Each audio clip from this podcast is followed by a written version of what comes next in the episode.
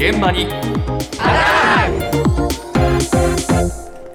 朝の担当田中ひとみさんですおはようございます。おはようございます。えー旧統一教会の問題で、いわゆる霊感商法が社会問題となりましたが、インターネット上では、占いを悪用した詐欺が増えているということで取材しました。うん占いね占いですね、えーどんなトラブルが起きているのか。消費者からの相談を受けている、東京都消費生活総合センターの高村純子さんに伺いました。いわゆる占いで高額な支払いをしてしまったっていう相談になりますね。きっかけはほぼ、あの、いわゆる迷惑メールと呼ばれるようなもので、あなたの運気を上げる方法があるとか、高名な先生から占いのお知らせがありますとか、そういうようなメールが入ってきたものにアクセスをしてしまうというのがきっかけになることが多いようです。で、初めは無料でできるっていうところから始まるので、1、2回のやり取りは無料でできるんですけれども、その後、こう、いろいろと知りたい場合は、ポイントを買って、そのポイントで支払ってくださいっていう形になります。中にはですね、すごくハマってしまって、合計額で言うと、700万とか1000万近く支払いをしてしまっている人もいらっしゃいます。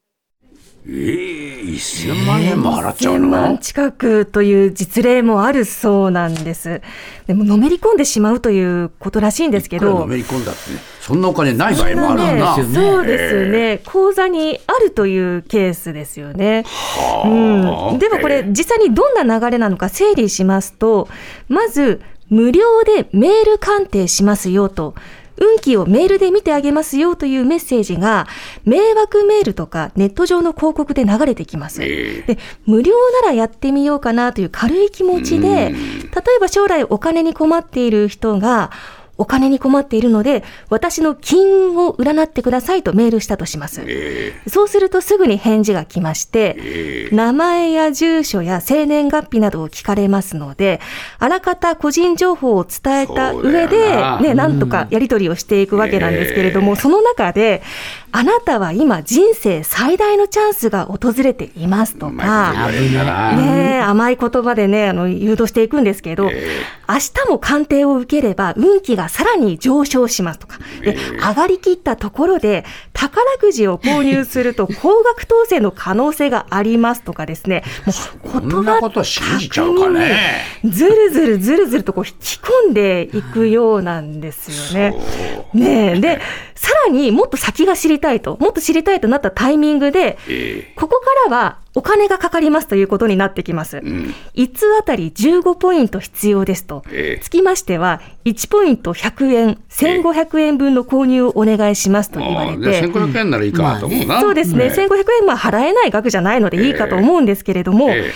1日5通例えば送ると7500円かかりますよね。ええ。で毎日このペースで続けると1月 20万円超えますのであっという間にこれポイント制で見えにくくなっていますが課金額が気づいたら数十万っていうことがあるそうなんです。えでいつ送るたびに何ポイントっていう風になっていくので例えばあの呪文を40通メールで送りなさいとかそういった指示もされるそうなので何かと理由をつけて引き伸ばされるとそういう手口だそうなんです。で課金されちゃうと。課金されちゃうということなんですよあね。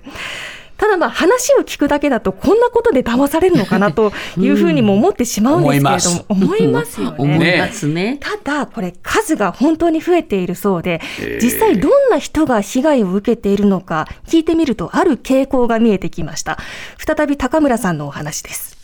傾向としては、60歳代以上の方の相談件数がすごく増えてるんですね。ガラケーを持ってた方がスマホに変えるようになっている。スマホの場合は URL をピッと押すとそこに飛んでしまうじゃないですか。だからそのワンクリックでいけるっていう簡単さがこういう被害をもしかしたら増長してるかなというふうに見ています。それ以外にもやはりあのコロナとかでなかなかこう遠くに住んでいる親戚の方々に会う機会が減っている時期、なかなかこう外に出て楽しく皆さんとおしゃべりしたりとか、そういう機会を奪われている部分があったと思うんですよ。そういう時にこう自分のために占ってくれる人がいて、メールのやり取りをチャットのように何度かやり取りができるっていうことを考えると、やはりそこにこうすがっていく部分っていうのももしかしたらあったのかなっていうふうには考えます。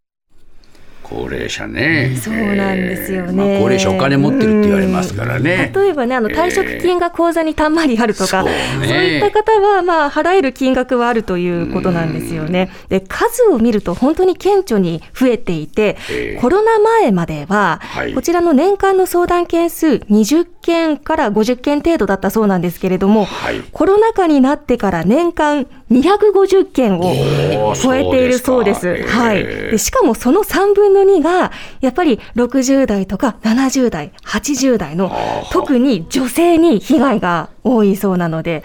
気をつけてください。やすこさん。危ない。危ない。危ない、ターゲットにされかねませんよ。宝くじなんて言われると。好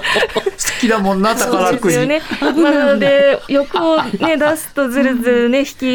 込まれてくるのかなっていうところもあるんですけど、これ、ご本人が、ええあの、クレジットカードの明細を見て初めて気づくパターンもありますし、えそうじゃなくてですね、多くは家族が異変に気づくケースが多いそうー、ああ、なんです。はい。親の、まあ、カード明細見てびっくりしたり、最近なんかあの、メールばっかりしてておかしいなと、そういった異変を察知して相談に来る人が多いそうなだんです。から一人だとね、一人だとね、そうなんですよ。そこなんですけれど。誰もチェックできないもんな。そうなんですよね。ええで、文面で、こう、意外と親身に相談に乗ってくれますので。普段会話できる相手がいないと深入りしてくるということでで家族と一緒に住んでたり仕事とか近所の付き合いがあったり日常的に会話がある暮らしをしているならともかくずっと一人で孤独で。会話のない暮らしをしていますと、まあ、メールのやり取りだけでも癒されてドツボにはまってしまうと。うんそうだねんなので、まあ、背景には高齢者の孤独とかあの孤立があるというこう根深い問題でもあるわけなんですけれども。お金どうなの？返ってくるんですうか？そうですね。数百万、一千万、この払ったお金は返ってくるのか、弁護士の佐久間大地さんに伺いました。